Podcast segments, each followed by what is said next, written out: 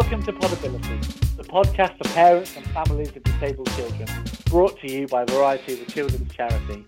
I'm your host, Dave King. Families with disabled children have been amongst those most impacted by the current pandemic. Worrying about jobs and money is stressful for all families, but it's even tougher if you've got a disabled child to care for at home, particularly if you've lost the support of outside services. The Disabled Children's Partnership report, published in September, highlights that 39% of families with a disabled child are facing a reduction in income and 61% facing increased costs. One in five said they go into debt as a result. Yet many families struggle to know what financial help they have a right to ask for or where they can go for good financial advice.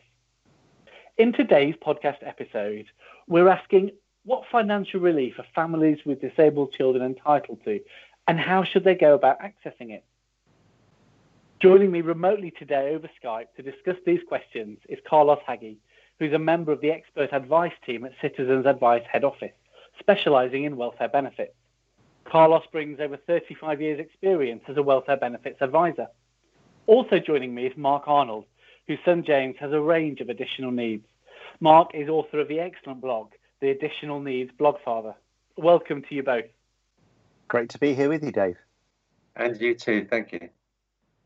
Mark, let's dive straight in. I know your son James, who's, who's now 18, was diagnosed when he was two. Uh, and so your journey into the world of benefit claims began some time ago, before he'd even started school. Uh, what was that like for you?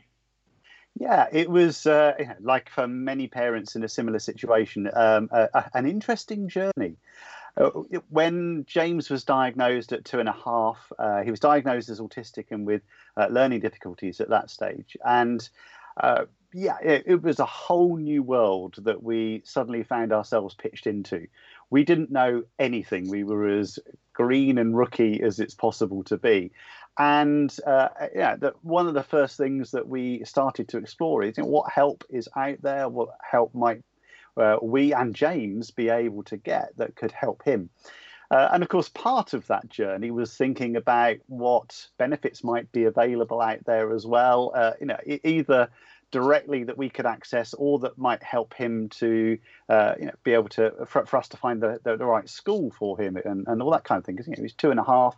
Uh, we were already starting to think about things like preschool. So uh, yeah, right at that early stage, we were stumbling around and trying to to get uh, some help uh, to guide us and sort of help us to to make some good choices that could uh, get James off to a good start. So, uh, yeah, it was um, it, it, was a challenge, uh, and I guess the yeah the honest truth is that it was. A, a, challenge that took a while to to work through. That that help wasn't readily, easily identifiable. Uh, you know, we had to go looking for it. We had to to hunt it down, and we had to talk to people uh, that we started to meet, other parents, uh, folk that were you know supporting us uh, uh, with James to to get advice and to get ideas about what could be uh, possible and what could be available. So yeah, it was a it was a difficult start for us, really. Carlos, is that something that you hear often from from parents who who are contacting Citizens Advice? Oh, absolutely. Like as well to in my previous employment for a law centre where I did see people face to face. People are obviously under an enormous amount of stress, like in actually caring for a disabled child, whether that child has got a recent diagnosis or not. Um, so they, you know, they're dealing with a lot of, uh, of actual different things. Um, and um, trying to find your benefit entitlements is, is just one of many things that parents have to deal with. You're dealing with medical professionals as well too. You're trying to get diagnoses. You're trying to get the correct diagnoses, which can take a lot of time as well too. Um, so having to deal with your benefit entitlement and benefits are complicated. It's just an additional stress as well too. But it's important to know that there is help that is actually out available. Um, um, for you there, like with regard to citizens advice. We have public advice pages that can help with that.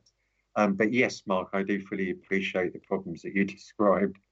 Yeah, and I think you you've really hit the nail on the head as well in the uh, the, the the range of different emotions and, and experiences and feelings and challenges that families are facing at that time. Uh, you know, there's lots to take in.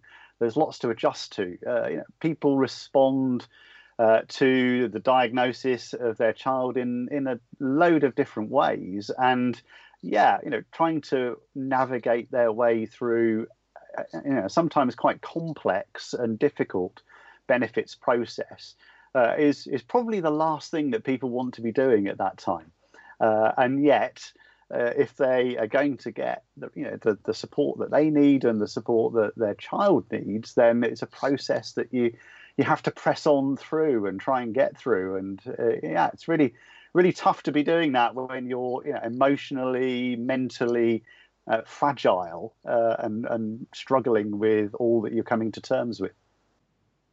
Yes, I mean just to um, uh, to follow on that from, um, uh, from that point, Mark, it's a very interesting uh, point that you raised there because when I was a frontline advisor as well too, I would get parents that would come to me some time after they could have initially made a claim for disability living allowance because, for example, they had a lot of things they had to deal with.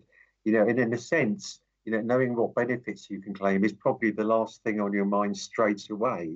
You know, in that situation, um, um, so it's not something that parents would necessarily turn to um, immediately, and they may actually sort of like turn to that a bit further down the line, if you like. And there can be a sense of uh, even when uh, you know families are starting to think about that, they they know it's going to be hard. They know there's a, a huge amount of complexity there, and and it just becomes something to sort of kick the can down the road a bit with, uh, and uh, yeah, lots of other things that you're trying to deal with and and cope with. But there's that sense that yeah, this is going to be really uh, hard. It's going to be challenging. Um, just not ready for that right now, and and kicking the can down the road, which yeah, you know, completely understandable. Been there, done that, got that T-shirt. Um, you know, it's it long term. You realise that actually you do need to engage with uh, the system and and get the benefits that as a family you're entitled to. But yeah, it's there's a rawness and a, an emotional vulnerability that can make that really hard at that moment when perhaps it, it, you know the, the time should be for, for those benefits to start. And, and so, what would you think would be um, your, your the best piece of advice for families? Uh, you know, aside from don't kick it down the road. You know, if you need to engage with it, certainly much more uh, in your interest to do it sooner and get to grips with that. But but where's your sort of starting point for for families trying to do that?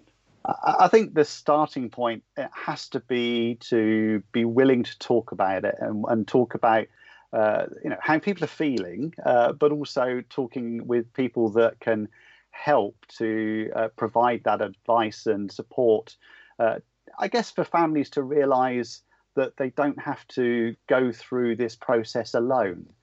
Uh, so often they think that yeah, it's down to them. They've got to you know, do all this for themselves, but actually that's not true. There, there's plenty of people. You know, Carlos and, and, and, and, Citizens Advice Bureau is, is one of a number of organisations that can provide support. But there there can be other parents as well that have um, walked that path uh, and can offer some help and advice and uh, and just to to start people, yeah.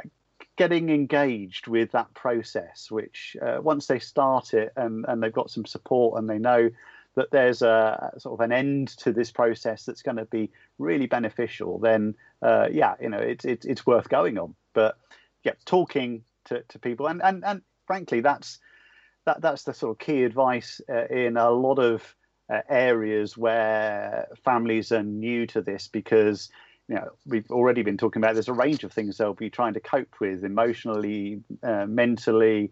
You know there'll be thinking about what the future looks like for their child, what's going to happen with school, what's going to happen with you know life skills, life opportunities, all the range of things that as a, a parent of a newly diagnosed child you're you're starting to think about, uh, and many families uh, will in that thought process go to the worst case scenario, and that's where their mind will take them.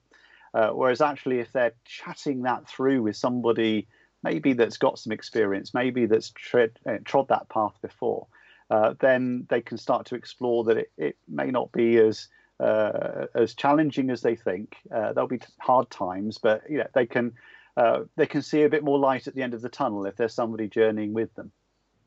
And and then of course the the mountain of information to try and process and understand. Uh, and I hope in today's uh, episode we can remove some of those myths and trying to streamline and cut to some of the uh, really important bits that families just sort of need to grapple with. Um, Carlos, I wonder, maybe start us off from the beginning. You know, families just been diagnosed, or the child just been diagnosed, and uh, they know they need some support. They know there's something out there. Um, they've heard something maybe about DLA or PIP, and they're a bit confused. Where where would you say they need to start, and how would you talk them through getting uh, kicking it off? Um, yes, I mean it's important to say um, first. Um, first off, I think when it when it comes to disability living allowance, which we'll call DLA, that you don't actually need a diagnosis. Uh, and the actual qualifying conditions are that your child has a mental or physical disability. Um, um, so it doesn't have to be diagnosed. And I think a lot of parents spend time waiting for a diagnosis before they make uh, a claim for benefit. That's the first thing to say that don't wait until you have a diagnosis. Um, I think as well too, for a lot of parents, it can be difficult to get a diagnosis as well. So we touched on that earlier as well too. Um, so yes, I mean the qualifying conditions uh, uh, with regards to disability living allowance is that um, your child has a mental or physical disability which gives rise to care or to mobility needs. And the idea of disability living allowance is obviously financial support, but to enable that child to live as normal a life as possible. Um, now, um, disability living allowance is not a means tested benefit. Um, so they won't be looking um, at what your income is or what your savings are. Um, it doesn't depend on you having actually paid national insurance contributions. It's available for children um, that um, have physical disabilities or mental learning, uh, cognitive, or in, fact behavioural disabilities as well too.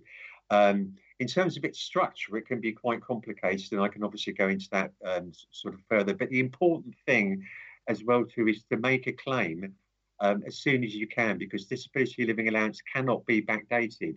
So if you wait until your child has got a diagnosis, you might have missed out on uh, um, on many months of entitlement. That's really important to note, and, and to, to, the earlier point from there, Mark. You know, that there are there must be hundreds of thousands of pounds of support that, that are going uh, by the wayside because, understandably, families are not yet engaging with uh, with that. Um, uh, Carlos, you talked a little bit about care or mobility, and, and that may be a category, two categories that we're not familiar with, or you know, certainly as parents, I think we see our children's needs quite holistically, and that mm. may feel like an awkward distinction. What do, what do we what do we mean by talking about care and mobility? Yes, I mean with disability living, uh, uh, living allowance, it does break it down um, um, into two components, which um, is care needs um, and needs with regards to mobility.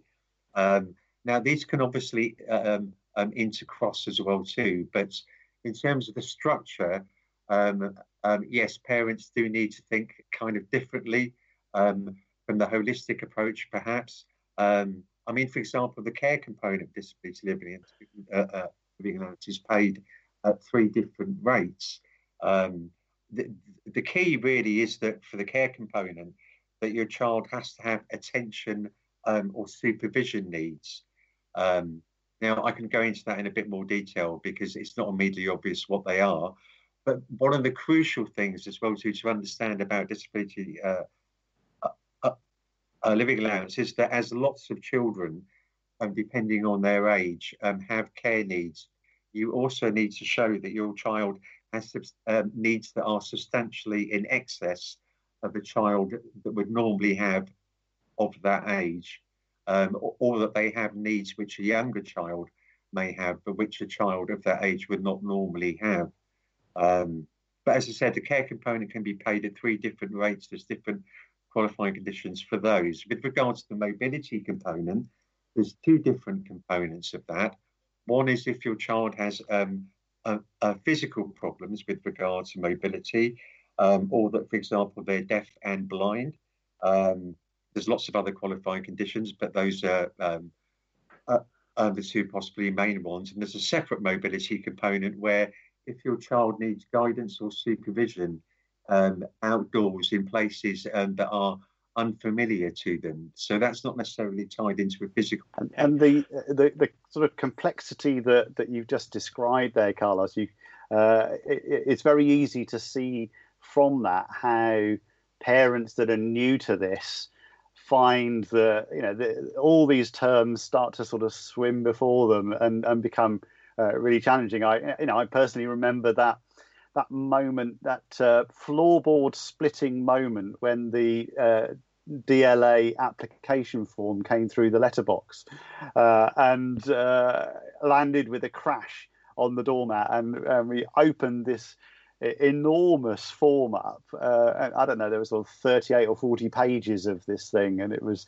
it was huge. And we think, where on earth do we start with this? And you know, you were describing the you know the care element and the mobility element and the sections that we had to fill in with that. And uh, and, and I guess so, you know, for parents that are filling in the the application form, again, you know, getting some support to do that is is really important because one of the one of the things that uh, I, I, know happened for us when this form came through was, yeah, we just sort of put that on the desk for a, a few days and uh, just got started to get our heads around the fact that we needed to go through this form uh, and what on earth were we going to say in it? You know, you were Carlos describing how you need to uh, identify ways in which your child uh, is uh, different to a typical child of, of that age uh, in in different ways for care and mobility and uh, and what that can do for parents is it can just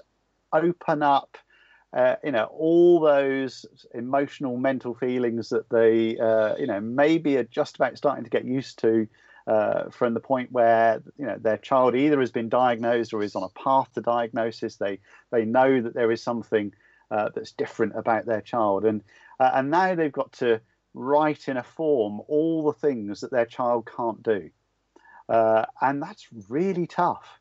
Uh, and you have to do it.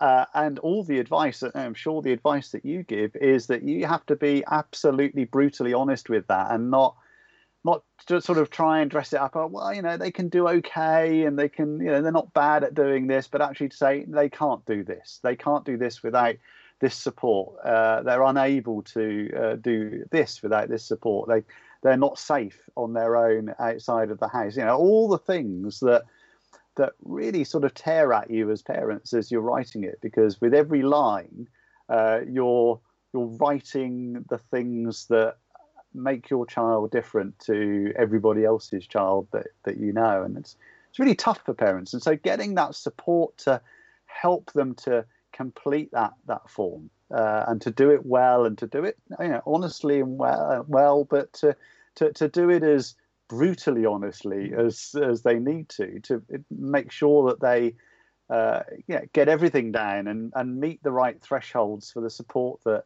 they and their child are entitled to is so so important, isn't it? It is. It is, Mark. That's a very good point you make. Um, uh, and just to say that Citizens Advice on their public site do have advice on how to complete a DLA form. Um, um, and they go through it by question by question, and they actually give you advice on how to complete it.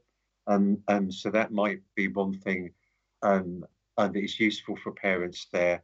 Uh, um, I agree. I mean, the ideal would be to see an advisor that could actually talk you through what's behind the questions. I think that, that that's the thing that you know parents don't understand, and and you can't expect them to understand the legal criteria for that. And also, they're dealing with a whole lot of other stuff, and they may not be able to take it in um, um, sort of anyway. But the questions kind of make more sense if you understand what they're getting at in terms of what the qualifying yeah. conditions are but that isn't something that you can necessarily get your head around. And some of the questions I get, you know, lost track of the amount of time. Um, and I had parents said, "Well, why do I have to answer this question? Why do I have to put down the number of minutes that I'm actually being asked to actually provide attention to my child?" There's a reason for that, but you wouldn't necessarily know what that is. Mm. And it is a, it, it is an incredibly long form. Also, just to say, it's it, it um, um, as you said, Mark, it is it, very important to fill it in um, um, actually carefully and not rush through it because if you want to challenge a decision further down the line and it comes to an appeal tribunal, for example, the appeal tribunal will have your claim form um, as part of the papers that, uh, that they're sent. Um, um, and they may well be asking you questions as, as to why you answered certain questions in a certain way. Um, so, um, yes, I might, uh, uh, not only is the appeal form important to get the right decision in the first place, but also if you're going to challenge the decision further down the line. Yeah, it's certainly important to make sure that the, the form is filled in as thoroughly and as accurately and as well as possible, and, and support can really help with that. And I think uh, you know we uh, we're, looking at this, uh, you know, uh, forty-page document, you know, and its its vastness.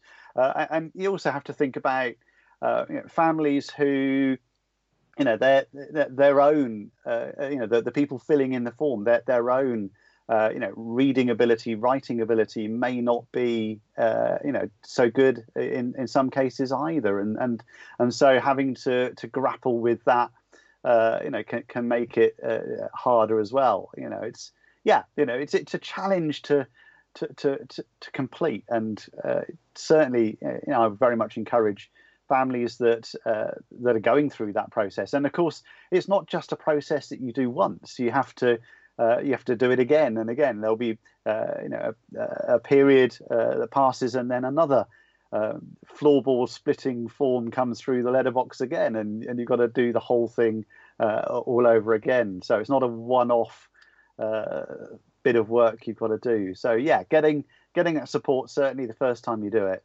absolutely vital. Yes, yes, just to reiterate that we do have help on that on um, our public web, uh, website. Yeah. Brilliant, Carlos. That's really good advice. And, and Mark, you know, I know lots of our uh, listeners who parents themselves will be listening, thinking, "Gosh, this sounds a lot of work," but actually, the encouragement from people that have been there is, uh, well, I mean, there's nothing like it. Carlos, let's go back to this phrase that you used when you were talking about a child's needs being substantially in excess of a child of a similar age that doesn't have a disability, you know, that could lead parents to feel that the decision making is subjective. And of course, you know, every child's disability is different. And so it isn't possible to have a black and white approach, but there's got to be some level of fairness in the decision making. I don't know if you've got any thoughts of reassurance or sort of explain how that decision making takes place. Um, yes, I mean, um, with many concepts to do with disability living allowance, the uh, the courts have been reluctant to give precise definitions, um, and so substantially in excess um, is not actually legally defined. Um, what I would say is important for parents is just to put down the needs of their child. Um, obviously, if they can think uh, um, about what uh, a child's needs would be if they didn't have a disability, they could perhaps think about what the uh, excess needs are. Now, that might be, for example, if they have other children, so they've got experience of a um, of an undisabled child, and at that age, what their needs were.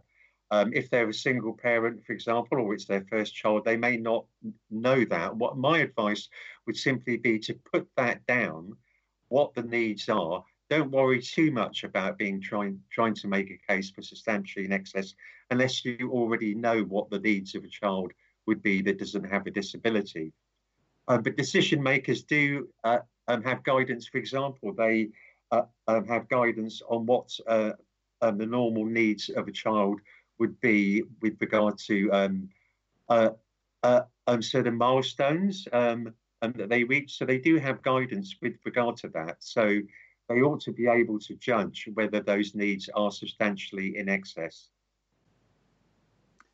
And, and I think Carlos, there's one thing that uh, you know you sort of were alluding to as as you were uh, speaking there that, that just sort of reminded me of the uh, the, the, sense of a, a, bit of a postcode lottery when it comes to the uh, the way in which uh, families get access to the information they need about whether their child is developing uh, um, uh, normally, and maybe the issues they're experiencing are, uh, short term and are just a part of that development process, or whether they are linked to something uh, more long term an additional need or disability of some kind. I know in our case, James being two when he was diagnosed, uh, we're, we're based down in Bournemouth on the south coast, uh, and uh, we got lucky with the postcode lottery, and uh, it was really helpful to get some certainty about what was going on with James at an early stage. But you know, I meet lots of parents in different parts of the country who uh,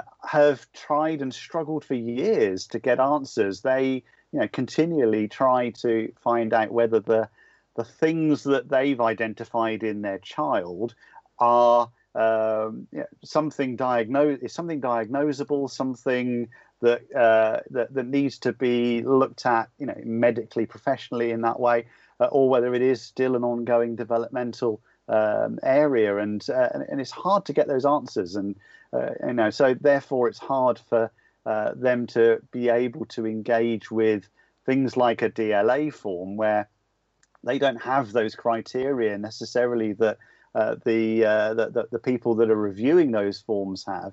Uh, and so, yeah, they can be uh, open and honest about what they're writing, but they've got no benchmark to, to, to apply that to. And so it, does seem to vary from one part of the country to another as to how far down that process of getting some answers uh, families find themselves uh, on their journey with their child.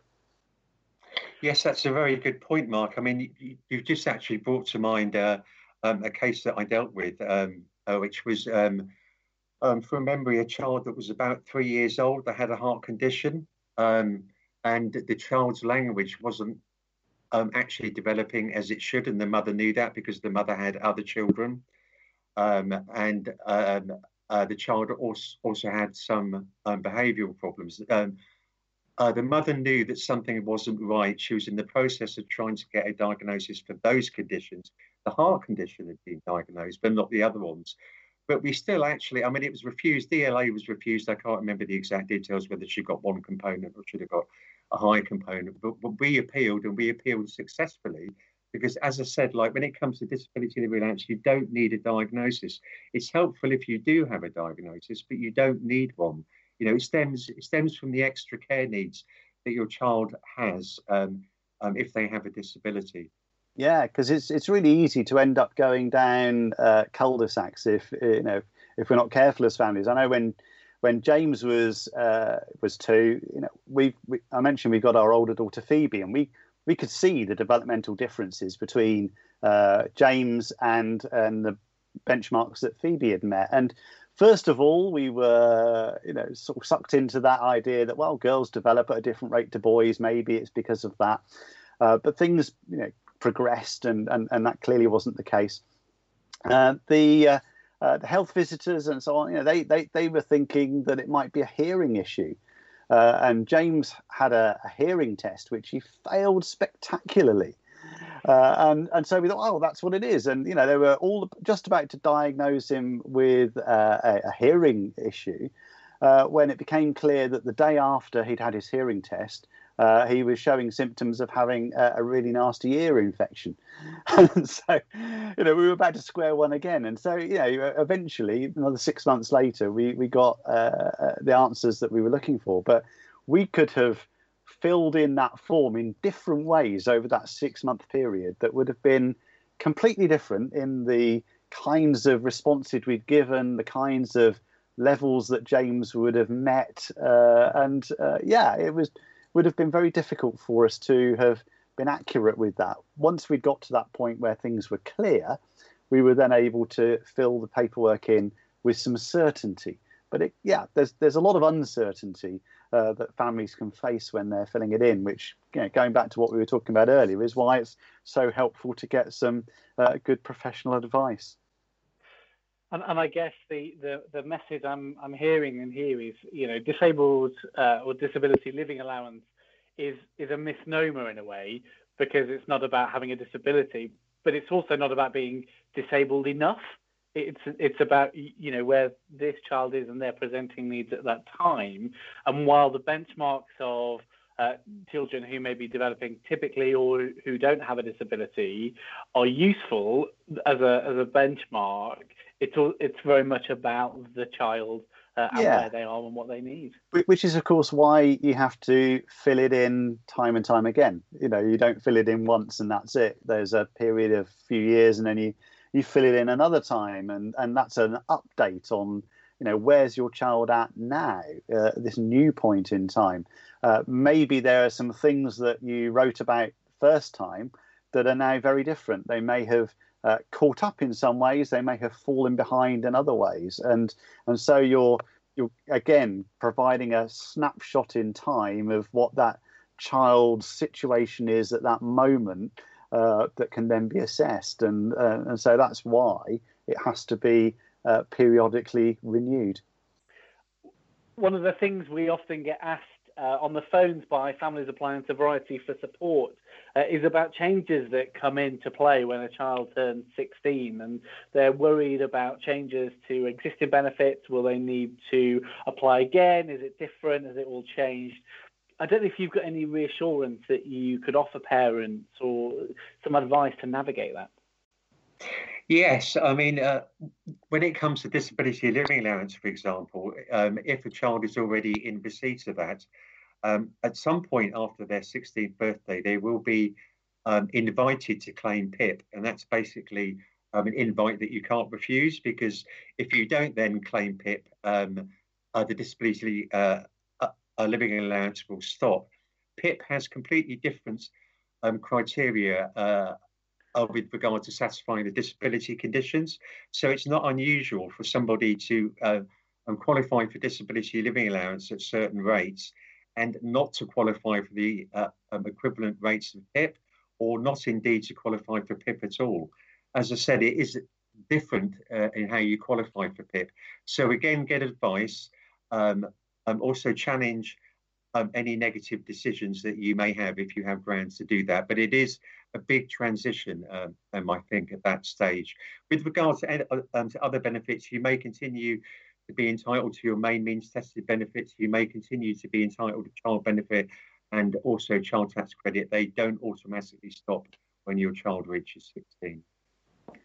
And just to uh, sort of uh, support that, really, the the, the change uh, from uh, disability living allowance to personal independence payments uh, yeah, can catch uh, some families out, but uh, absolutely endorse what Carlos was saying about the importance of engaging with that process because otherwise the DLA will just stop. Uh, you know, for us, we uh, uh, completed James's paperwork, you know, for him and with him, sent that off. Uh, and uh, we, uh, you know, as a as a positive shout out to the assessors this time, we we had a phone call from the um, from the assessors and my heart sank when the phone call came in. I thought, oh, you know, this is going to be hard. But actually, it was such a positive conversation. And by the end of the conversation, the assessor had actually increased the level of personal independence payment that James was entitled to. So, you know, th- those guys get a lot of bad press. Uh, so it's important to put a shout out for uh, a positive experience there uh, as well. But that that you know isn't the case for a lot of families, and it's it's so important. Again, you know, we've been reinforcing this message right the way through to get good advice. If you're confused about it, make sure you're getting expert input and advice to make sure that you fill that form in as thoroughly and as accurately and as well as possible. Carlos, we talked a little bit about appeals, and uh, and I, I, think it might be helpful to just explore that a little bit. And of course, if a if a family puts in an application that's then declined, by the time the appeal comes around, they've probably got a whole other load of information because children grow and develop and needs change over time anyway. What what would be uh, your advice around appeals, and what do parents really need to know about that? Okay, the first thing they need to know is that if if you want to challenge the decision, like for almost all benefits um, for some time now, you need to apply for what's called um, a mandatory reconsideration first. Um, so that is to give the department um, another opportunity to look at their decision and to also potentially change it. Um, in many cases, the decision is not changed, but you won't have the right of appeal unless you ask for a mandatory reconsideration first. Now, you have a month in which to do that, but it's important to know um, also that the time limit can be extended for up to 13 months. So you may be juggling with a load of stuff at the moment. Don't worry if you miss the month time limit, uh, because there was a legal test case that said it doesn't matter uh, what the reason was um, if you miss the month time limit, provided you get a mandatory reconsideration in within the absolute time limit of 13 months, that's okay. So that's the first step is to go through the mandatory reconsideration process. The actual decision may be changed at that stage. Um, even if it is changed, um, but you still don't think you've got the correct rates, then um, what you can do is actually um, um, still appeal uh, that decision. It's important to say as well too that appeals do take some time to be heard, but when you get to the appeal tribunal, the appeal will be looking at what your child's condition was like at the date the decision was made. So anything that's happened after that date of decision, for example, if your child's got better or if the child's got worse, bad, can't be taken into account. So that's the other thing to remember. They're looking at what the circumstances, the circumstances are kind of frozen in time at the date that the DWP made the decision. So that will be what the tribunal will be looking like. If you have to go to a tribunal, tribunals are informal. Um, you can um, try and get a professional representative if you can, but it's not necessary. Tribunals are used to people um, actually turning up on their own.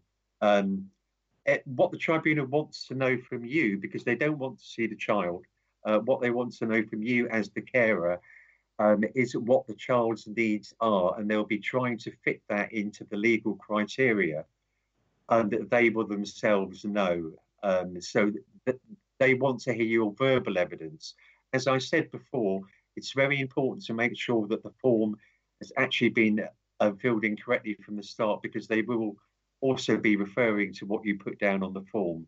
It's also important to submit any further evidence that you can, like any um, notes from your GP, any specialist consultant reports. I know they can be difficult to actually get, but if you can submit any evidence to do that with that, any evidence, for example, um, of other family members that may need, uh, uh, that may actually know about the care needs of your child, any extra evidence that you can actually submit to back up your case will also be.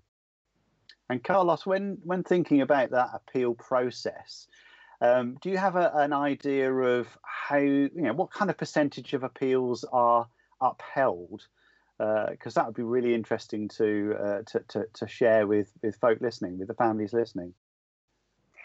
Um, I can't remember the exact figures, Mark, but I believe, um, for example, with some benefits, the uh, rate of successful appeals is quite extraordinary. I don't know the particular figures for disability living allowance, but probably off the top of my head, I would hazard that something like at least 50% of DLA uh, appeals are successful, either in terms of getting an uh, uh um, going from nil um, to an award or getting an increased award. Wow, which is extraordinary, isn't it? You know, if it's at least half of, of those cases that are appealed uh, are upheld, uh, then uh, yeah, you know, it, it, again just shows that there is uh, there's more that families can do if they get the right advice in, in the first place to be able to put the best quality form in, document in when they're when they're first applying. You know, getting that right at that early stage could maybe avoid having to go through that appeals process later. Yes, yes, absolutely. Although it is true to say as well too that the tribunal um, um, are probably um, more skilled in making decisions with regard to the legal requirements um, uh, um, than a decision maker uh, uh, might be. But also they have the benefit of hearing the verbal evidence um, from the carer themselves, which can make an awful lot of difference as well at the tribunal stage. We've talked a lot about uh, disability living allowance. I wonder, Carlos, if uh, you might just highlight for our listeners other benefits that they might be eligible for, and that maybe you know people that are drawing DLA may also commonly apply for as well. Yes, indeed. Um, uh, um, somebody um, um that is caring for a disabled child might be entitled to a range of benefits. Um, in particular carers allowance, but entitlement to carers allowance depends on the child being uh, um, awarded a certain rate of disability living allowance. For example, the child has to be awarded at least the middle or the highest rate of the care component for that person then to qualify for carers allowance. Um, Unfortunately, carers allowance is taken into income for other means tested benefits. So that won't necessarily make you better off. But um, if, if you're entitled to carers allowance, you can get an extra amount in those means tested benefits, for example, income support um, and uh, um, also uh, with regards to universal credit as well too. So though uh, it won't make you better off getting the carers allowance as such, you will still see an increase in your benefits if you're entitled to those. Brilliant. Uh, and it can often, I think, seem to parents that it's just one more thing. And know if it's not going to draw me anything immediately, when I've got a million other things to be putting my time and attention to, why would I bother? And actually, the message is very much this could have a longer term and more useful impact by having that approved, even though it may not translate to money in your pocket straight away. Yes, yes, definitely. Yeah. Yeah, you mentioned... I, would, I would agree with that. I think uh, you know it's um, it's a good uh, it, it's a good habit to get into to, to to be looking for these things and to make sure that you're applying for them as a parent. Um, but yeah, you know, it, you also don't know if your own circumstances might change.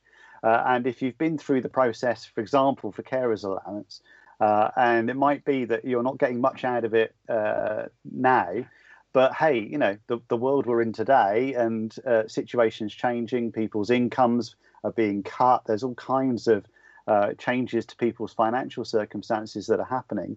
It could be that having got ahead of the game and, and got um, you know, the, the carers allowance uh, process completed might mean that that element could increase uh, should people's income subsequently come down as a result of uh, you know the, the, the pandemic that we're in and the changes in people's employment and uh, and so on uh, that uh, that that's brought with it. Yes, indeed. Um, mean, it's worth pointing out though that um, a carer's allowance is not means tested as such, um, but you won't be entitled um, if you have earnings from employment or self-employment that are more than 128 pounds a week. Yeah, exactly. So you know if if people are, are finding that their uh, their employment is is under threat, that maybe uh, you know as a result of all the uh, you know the, the, the issues of the last few months and the next few months, uh, they might be earning less than that now. Uh, uh, then clearly having you know the carers allowance in place could you know in some way help to to offset some of the losses they might experience in in other income. Yes, definitely. Uh, we talked a lot actually about the recent pandemic, and we've alluded to this um, impending sort of recession and lots of families are going to struggle financially. Carlos, I appreciate this may be an impossible ask, but is there a sort of brief summary of, of income related benefits that give people a sort of starting point if that is also something that is now new to them? Um, that's a very good point, Dave, because um, there will be parents that um, uh, might have to claim um, means tested benefits for the first time because of um, uh, uh, uh, the result of the pandemic, um, actually losing their jobs. Um, so, I mean, obviously, they're um, not going to be used to this. Um, basically, the only show in town with regard uh, to means tested benefits now is universal credit. Universal credit replaces six of the older type benefits, which are now called legacy benefits. So, for example, you can't make a new claim with a very limited exception. Um, you can't make new claims, for example, income support, which you would have been able to do as a carer in the past. You can't make claims for income-based job seekers allowance, income-related employment support allowance. You can't make a new claim for housing benefit for help with your rent. You can't make a new claim for child tax credit, for example. All of these benefits are now subsumed uh, within universal credit. So your first point of call for a new claim might have to be universal credit. If you're already on an existing benefit, for example, tax credits, um, and you lose your job, you might find then, for example, that your working tax credit will stop after four weeks. You could continue to be entitled to child tax credit. Um, you need to think very carefully about whether you need to make a claim for universal credit because um, um, as that's a means tested benefit, if, for example, you have savings of over £16,000, um, you won't be entitled to universal credit. By, but purely by making a claim for universal credit, your child tax credit could stop. So, I mean, my advice would be that it may be um, that you're thinking of making a claim um, for universal credit because that's the only uh, new means tested benefit you can claim. But to get advice, again, from Citizens Advice, before you make that claim, if you think you may not be entitled. Yeah, really helpful advice. It's the last thing you need uh, as a uh, as an unintended consequence of trying to do something positive. You you lose that child tax credit. Mark, it, you know, as a parent, you must have had contact with lots of other families who have lots of other stories. You know, are, there common themes that you would draw out of their experiences just as we wrap up this episode to encourage families as they uh, sort of get stuck into some of this? Yeah, I guess the the, the common themes uh, really are um, you know, typically. Uh, I, I, guess I've come across two kinds of families: um, families that uh, have taken the choice to, to get stuck into it, to get the advice, to get the support, uh, and uh, to fight hard. And they've sometimes had to fight hard to get the benefits that they and their child are entitled to. And they've known that it's going to be a struggle, but they've you know they've decided that the, the you know the outcome of this is worth it, and it is. You know to to get um, that extra financial support that's going to uh, allow you to be able to get the things that you need to support your child, to give access to the opportunities uh, that uh, are going to make a difference for your child, it's absolutely worth it.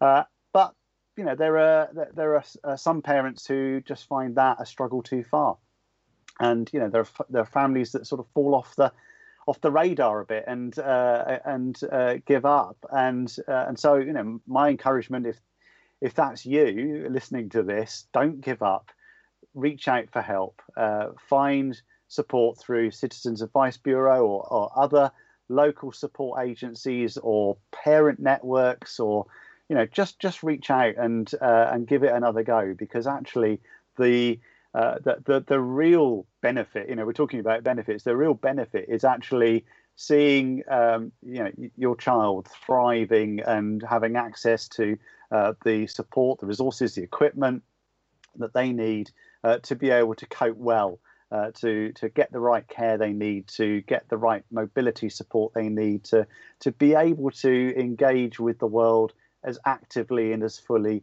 as possible. You know, it's absolutely worth it. Uh, and so, yeah, my encouragement would be for families that that might be feeling that they've tried it and it just was a brick wall and they were struggling um, to give it another go. Uh, you know, and, and uh, Carlos and his his folk at Citizens Advice Bureau, a great place to start. But there's you know, there are other options out there too.